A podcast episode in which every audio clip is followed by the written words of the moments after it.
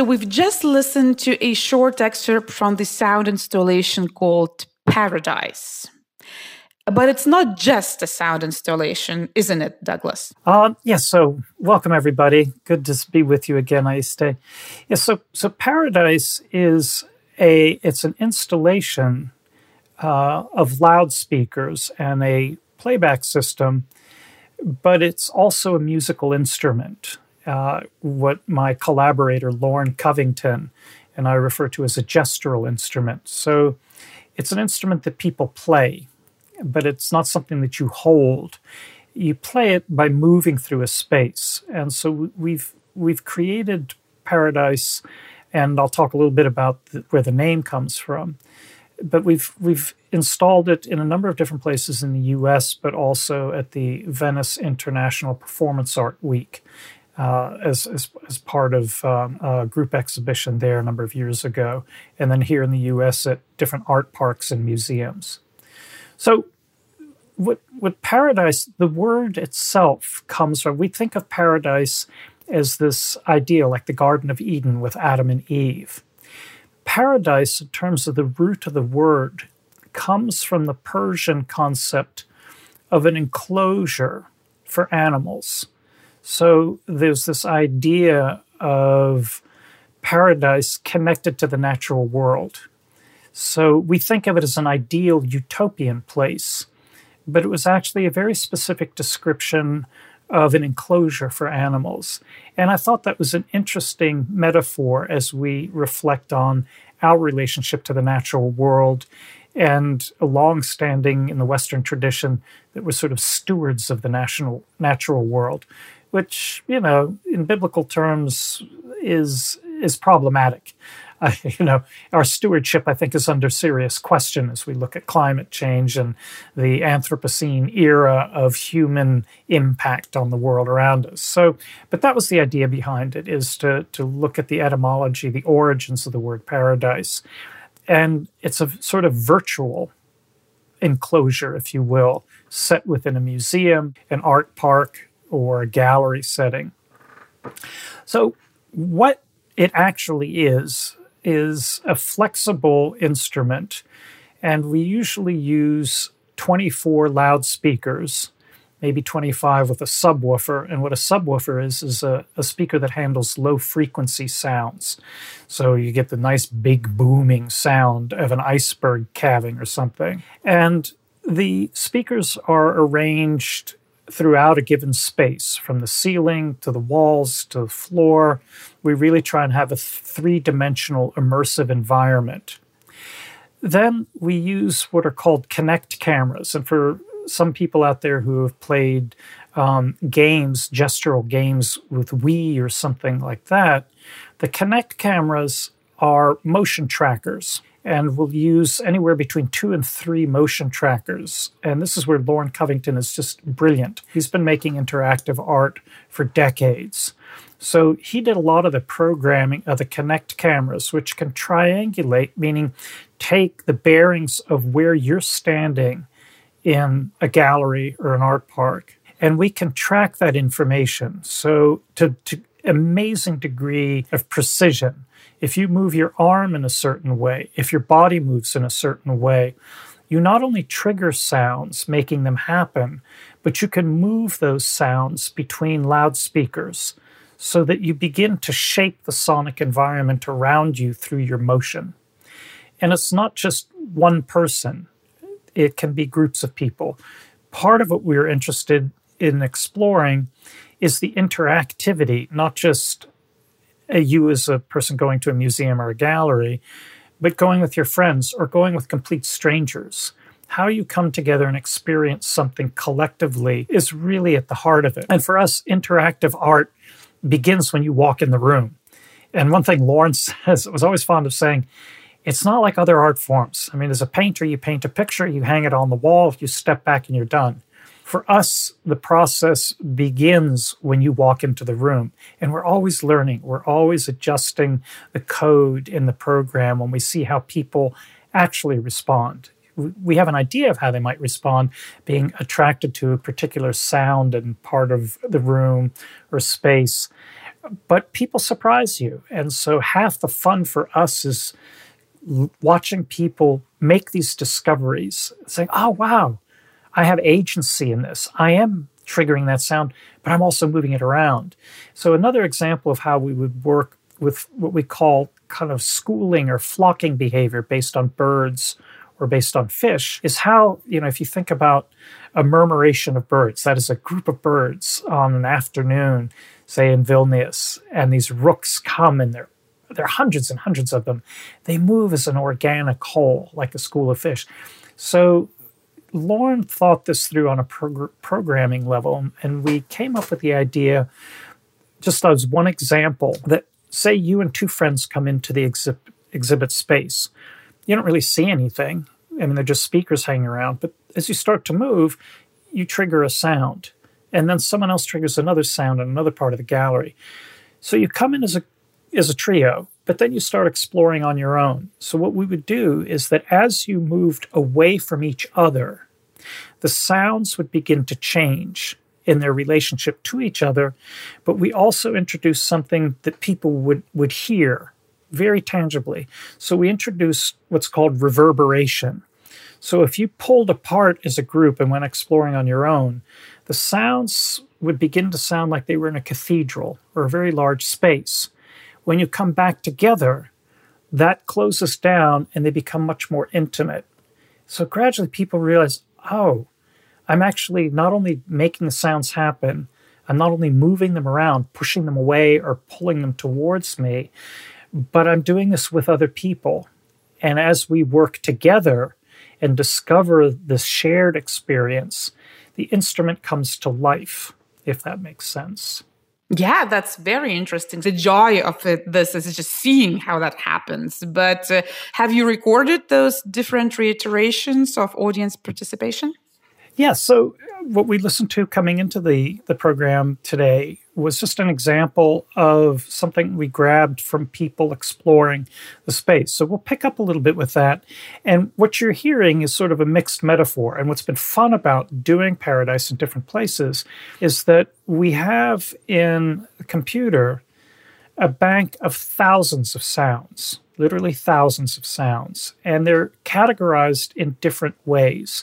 There'll be things that are very specific voices, either human. I worked with a chorus at Syracuse University, making studio recordings of them doing all different kinds of chords and note patterns. But then we also used whales and seals and birds, as well as the sounds of ice melting, cracking, and booming. So we have all of this stew, if you will, of material that can either be brought together or can be isolated in terms of a palette that is very specific. So we had one iteration of this that was just polar sounds of wind and ice.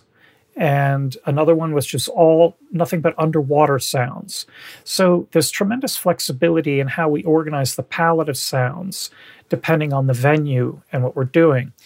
So in this case, we have a kind of jumble and mixed metaphor of things that don't belong together in the natural world, but in a virtual paradise come together as you create the sound palette. And so nothing ever happens the same way twice. And we can program this where certain sounds will only happen maybe once an hour, once a day. Others will happen a little bit more frequently and that's part of the the palette and what we do artistically but it's also what people bring to it if we have a lot of people or if we have a few people it's going to sound very very different because we can measure the density of how many people are in the space at, the t- at one time because what we don't want to have happen is it just to turn into complete cacophony because everybody's triggering something, triggering something. So we have, as much as it's additive, it can also be subtractive. So once we hit a certain density of sounds, we begin to shut the system down.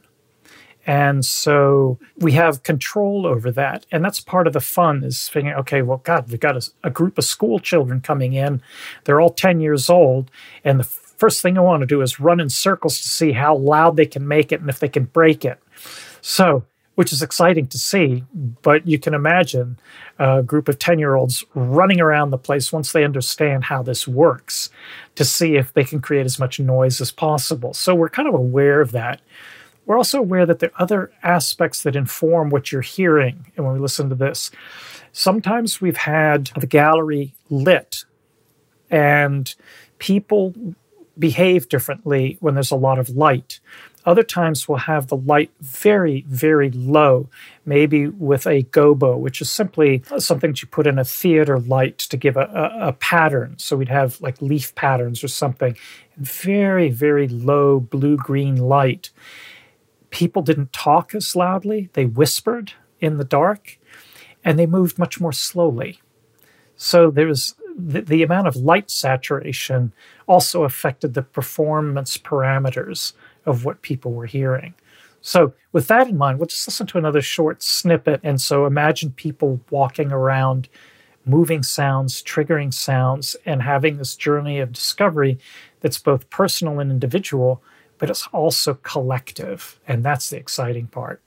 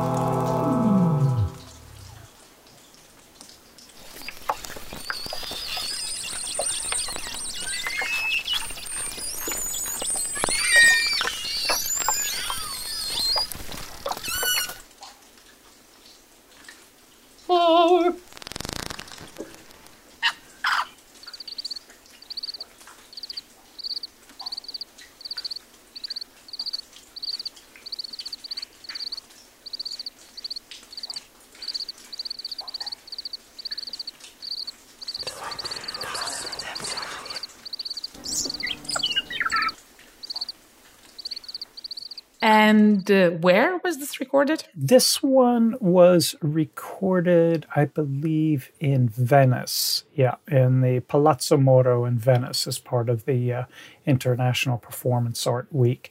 And we just took a feed from the computer and um, captured that, and we could we could play it back because we have very detailed logs of where sounds were, what sounds played, and that's part of what Lorne and I do at the end of the day is we watch people, but we also look at the logs and go, oh, this is interesting. People seem to move to that side of the room. So we have a record of where people are going, how many people, and the sort of shape or envelope of time of day and what the experience was like that we can analyze and go, boy, that's interesting. It's a little dense on that. Let's change the palette a little bit next time. And he can do it remotely with an internet connection. So he can reprogram and make adjustments. But because it's interactive, as I said earlier, we're always changing it. It's never exactly the same and it's never static. You know, once we learn something about human behavior in response to it, wouldn't it be fun to do this? What about doing this? So we'll change the sound palette. Lorne will work on the programming level and we'll and I'll talk about the audio processing opportunities that we have. So it's a really lovely collaboration of playing off each other but being responsive in that interactive dimension and immersive dimension uh, of the experience we want people to have. Because the public's the ones making the art. We just set up the framework and the playground and invite them in. So that's that's a that's a question that I have. Uh, you kind of put it under the label of performance art. So when we say performance art, we kind of imply that the performers that is you and Lorne have to be in the space. You know, so do you always have to be in the space when the piece is on? No, no. That's that's the beauty of it. Usually it takes us about 3 days to set it up and calibrate the system and it's always very specific to where we are so that the measurements that we take around the physical space. You know, we usually ask people to share blueprints or architectural drawings of the space. And Lorne eh, works a lot with virtual reality. And once we have those dimensions, we construct a virtual, Lorne constructs a virtual simulated environment. And we place the speakers there and using VR headset and, um, you know, viewer, we can explore the space and we can get a feeling for what it's going to be like in the design phase of that. And that's our first step. And so it's VR not as an end, but as a working design method.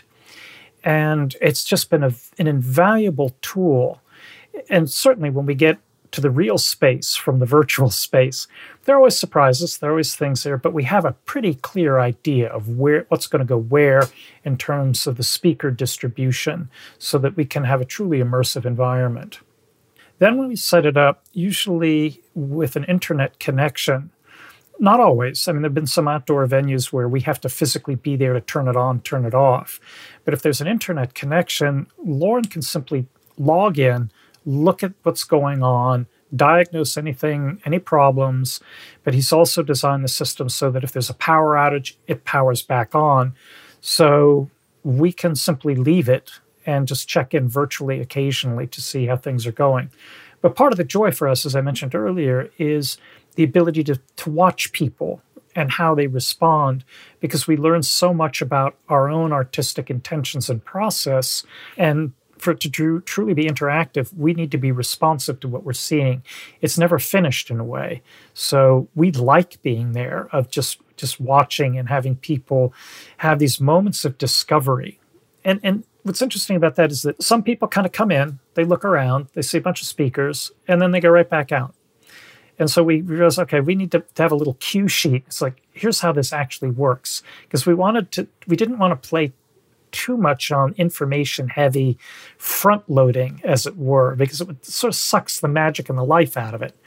But we realize we don't want to leave people clueless either. So there's always this delicate balance between having people discover the magic of their own creativity in the in the moment with you need a little bit of instruction on how this thing works. So, um, so we sort of learned from that, and then you know, thinning the palette of sounds out so it wasn't too dense, so people could understand their own agency as a performer in the space.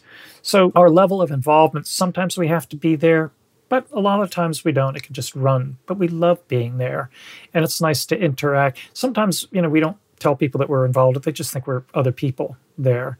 And, you know, other times it's just a few people and someone has a question, then, you know, we'll introduce ourselves and describe how everything works. Or kind of like the Wizard of Oz, we show them what's behind the curtain and how the system actually works because we have a very nice graphical interface where we can see people moving around, we can see how things are being triggered and the dynamic that exists between people. But it's endlessly fascinating to me to see how people respond. There's some people who jump right in. It's interesting. The people who jump right in are either children or old people. Middle aged people, not so much. They'll kind of hang back at the periphery and they'll watch other people. So there's always, so we learned early on to put some chairs around so that for those who just want to spectate and see what people are doing, they'll they'll have an opportunity to do that. And then they may get in, they may not. Um, and as I said earlier, some people that come in, they look around and they go, okay, I don't get it, and they leave. But we have people sometimes spend an hour or two hours exploring, doing things, taking a little time out, watching other people, then going back in. So it's really kind of interesting, you know, people's attention spans, why they're there, what they're getting out of it. And, you know, we should have an opportunity for feedback, you know, a book or something for people to share their thoughts. So because we want to know. This is not, here's my art, and then we walk away. It's like, here's the art, come play with us. So, this sounds like a very expensive piece to make and a very expensive piece to perform, uh, shall I say it. Two questions. First, am I right? And second, uh, who commissions that then? So, yeah, good point. Technology is not cheap. So, a couple of things. This work was commissioned by the Society for New Music here in upstate New York which has been going for 50 years strong at this point. And they are a wonderful group. They're local, but they're national. and have commissioned hundreds of works from composers old and young over decades. So it was originally a commission from the Society for New Music, and then Syracuse University also helped support some of the research and development of it, where I am at the Newhouse School. And then um, we also received funding from Venice International performance art week. And so by hook or by crook, it came together. The other thing that's worth noting I mean, Lorne really is a genius with technology, and he found ways to make things work and to f- source things and build things himself. So none of this is off the shelf in, in a sense. The programming language we use, which is now being phased out, is called VVVV, four V's, and is an is an open source that can be customized. And so he would take the code and he would tweak it and adjust it. And he's already moved on in the next iteration of this because this is an ongoing collaboration and project when we get opportunities for it. So the budget is one thing, um, but we managed with the commission money to buy the 24 speakers and to buy a computer. And then Lorne, being the wizard that he is, made a lot of stuff. So, you know, we were aware of the fact that this would travel and go to different places. So the amplifiers that drive the speakers are adapted from car stereo systems. They were cheap and they run on direct current uh, voltages and stuff. So he's always thinking, it's like, well, we're fine here with 110 volts 60 cycle but if we go to europe it's going to be you know 220 plus at 50 cycles. How are we going to deal with that? So it's sort of designing a system that's both flexible but that leverages that you know artistic sense of we'll do with what we have. Depending on the the, the venue you know if it's a museum or a park or whatever that you know very often we'll ask them it's like well we can ship the speakers and this is what happened in Venice. We didn't ship the speakers, we shipped the system. And then on their end in Venice, they put the speakers and the amplifiers and everything together because it was just impractical. So it depends on where we're going. You know, if it's local, we've done it here locally in a couple of different museums and art parks. We've got everything. We just bundle it into the car and bring it with us. But if it's going to travel, the key element that travels is the brains of the system, which is the computer system and the Kinects motion cameras.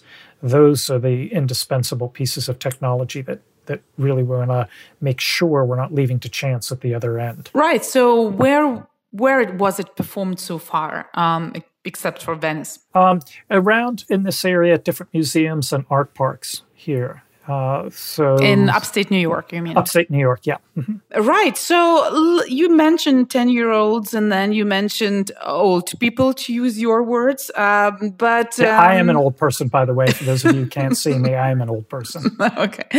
Uh, so do you have your audience in mind when you design this style? Because uh, from listening to it, I mean, it sounds fun, tremendous fun, right? But you don't necessarily immediately associate it with mainstream audience, right? Uh, so do you think about that when you create this piece, this kind of piece, and and um, you know what? Uh, what kind of audience do you have in mind when you do this work? I think it's a great question. Uh, audience is everything. You know, otherwise, you know, it's fine to make art in a vacuum if you do it for your own satisfaction but art's about communication. So we do think about what the venues are. And during COVID, we did a version of Paradise at an art park. And people had to be socially distanced. So we took a very different approach to what we set up. It was, it was simplified, but we hid loudspeakers in, in the woods and had people right at the edge of the woods on, on a platform socially distanced by a couple of meters and with the big X's marking the spot. So people could only work in pairs. But they quickly learned that they were making sound together from these loudspeakers in the woods that were up in trees in the ground. You couldn't see them, they were concealed. So it was hard to tell what was actually coming from the forest as real sound versus the sounds from the piece. And there's this wonderful blending of summer insect sounds with birds and ice from Antarctica. And so, but we were very aware that the art park is a family venue. Uh, it, yes, it's it's artists. They do some creative, cutting edge stuff, but it's also a wide open, family friendly place, as it were. So we saw a lot of families with little kids coming, and we were anticipating that, and we just wanted to make sure, you know, just down onto a very simple level that there was a chair for a kid to get up on so that they could you know be seen by the cameras and the trees. Um, so we definitely keep our audience in mind.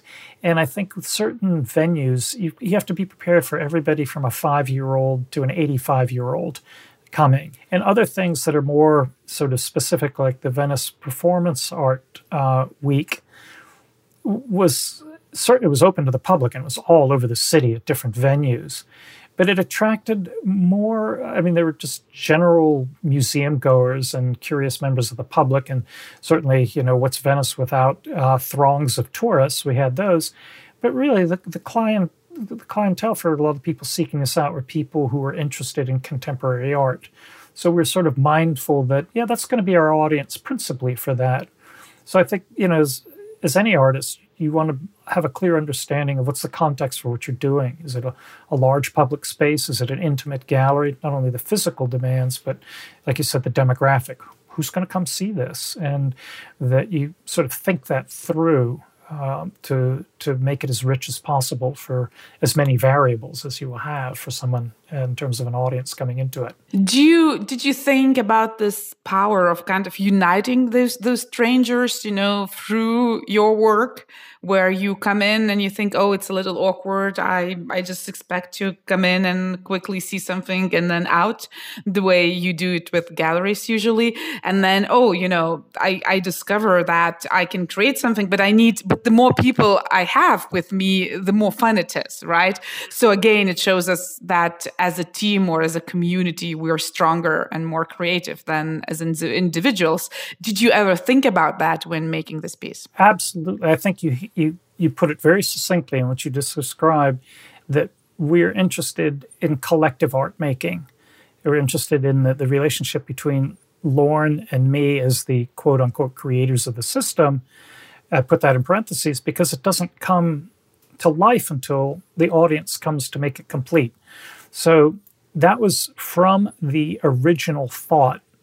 It was always conceived as uh, an experience that would have this social dimension to it, both on a metaphorical level, um, but also on a very physical, practical level. And it, it plays out differently. You know, it's always up to how people are as individuals. If they're a little bit more shy or introverted, or as opposed to being sort of extroverted. But we just saw some very beautiful moments of complete strangers having a, a moment of recognition looking at each other and recognizing, did I do that or did you do that? And then coming together to have just a, a brief conversation and just a shared moment of realization that, no, we, we did this together. And it doesn't always happen. Sometimes it can be a little bit obscure, but it ha- happened more often than not. And realize, okay, we're we're on the right track with our intention, which is uh, this a shared collective experience because so much of our lives are lived through mediated devices that are really designed for individuals. It's not like you sit around with your friends and watch one person's cell phone, right? Very much give, and you have your you know your AirPods in your ears. That's all about you and the medium that you're you know experiencing. And a student the other day said they watched Dune on their phone. The rest of the class was just horrified at the thought because they had gone to the movie theater not only for the the you know picture and the sound, the, the production values, but for the sense of collective sharing and experience. And I think it, as powerful as the individual experience of music is, and you know consumption of media is, I think too that the technology is affording us greater opportunities for social connection that sometimes people miss in this. And and that's what Lorne and I were interested in exploring and again exploiting in the best sense of the word that there's a lot of power to a shared experience and a shared sense of agency. And metaphorically when you look at climate change and you know all of the attendant problems around environmental degradation there's this feeling of helplessness. And even though this is an art project in a very small corner of the world I think we need to to think broadly on what the sciences can bring, what political activism can bring, but what art can bring as revealing complementary truths to the situation we face. So there's a, there's a real sense for Lorne and me that this is about art as social engagement, um, not just a, a solo person putting something out to contemplate. I'm fine with that too. I mean, I don't close the door to any form of artistic expression. But the premium for us was on that social dynamic, you know, on the visceral experience of it in the moment. But again, that sort of operative metaphor of collective sharing in an experience. You know, I, th- think about it, just come back to the idea of, you know, listening to music on your phone. When I was a kid, you know, back in the Cretaceous period, when a, when a band came out with a new album, it was a physical entity. It wasn't download. You had a, a vinyl record. And the first kid in your circle of friends who got it, it was cause for celebration. That Beatles album, when it came out, oh my gosh, you'd go over to whoever had the stereo, whoever got the album first, and you listened to it over and over and over again. Turn it over. You talked about it, but it was about a coming together and sharing the music together, not just you by yourself and then maybe texting someone or posting something on Instagram with a like. You were in the same room having this shared experience. And I think there's still value to that. And technology is not always as alienating as it seems, but it's a question of how you think about it and to what ends you put your artistic practice, if that's something of value to you, which for me it is. And for Lorne, absolutely is. Well, it has been a joy, Douglas. Thank you very much for being with me here for all those six episodes of The Sound of Things. And uh, I hope the audience enjoyed it as much as I did. And um, I wish you the best of luck in your creative endeavors. Thank you very much for uh, working with my students uh, here in Lithuania too. And I really hope to hear more of your work and a few in the future. And in the meantime, let us say goodbye to our audience and leave them with uh, one more excerpt from Paradise.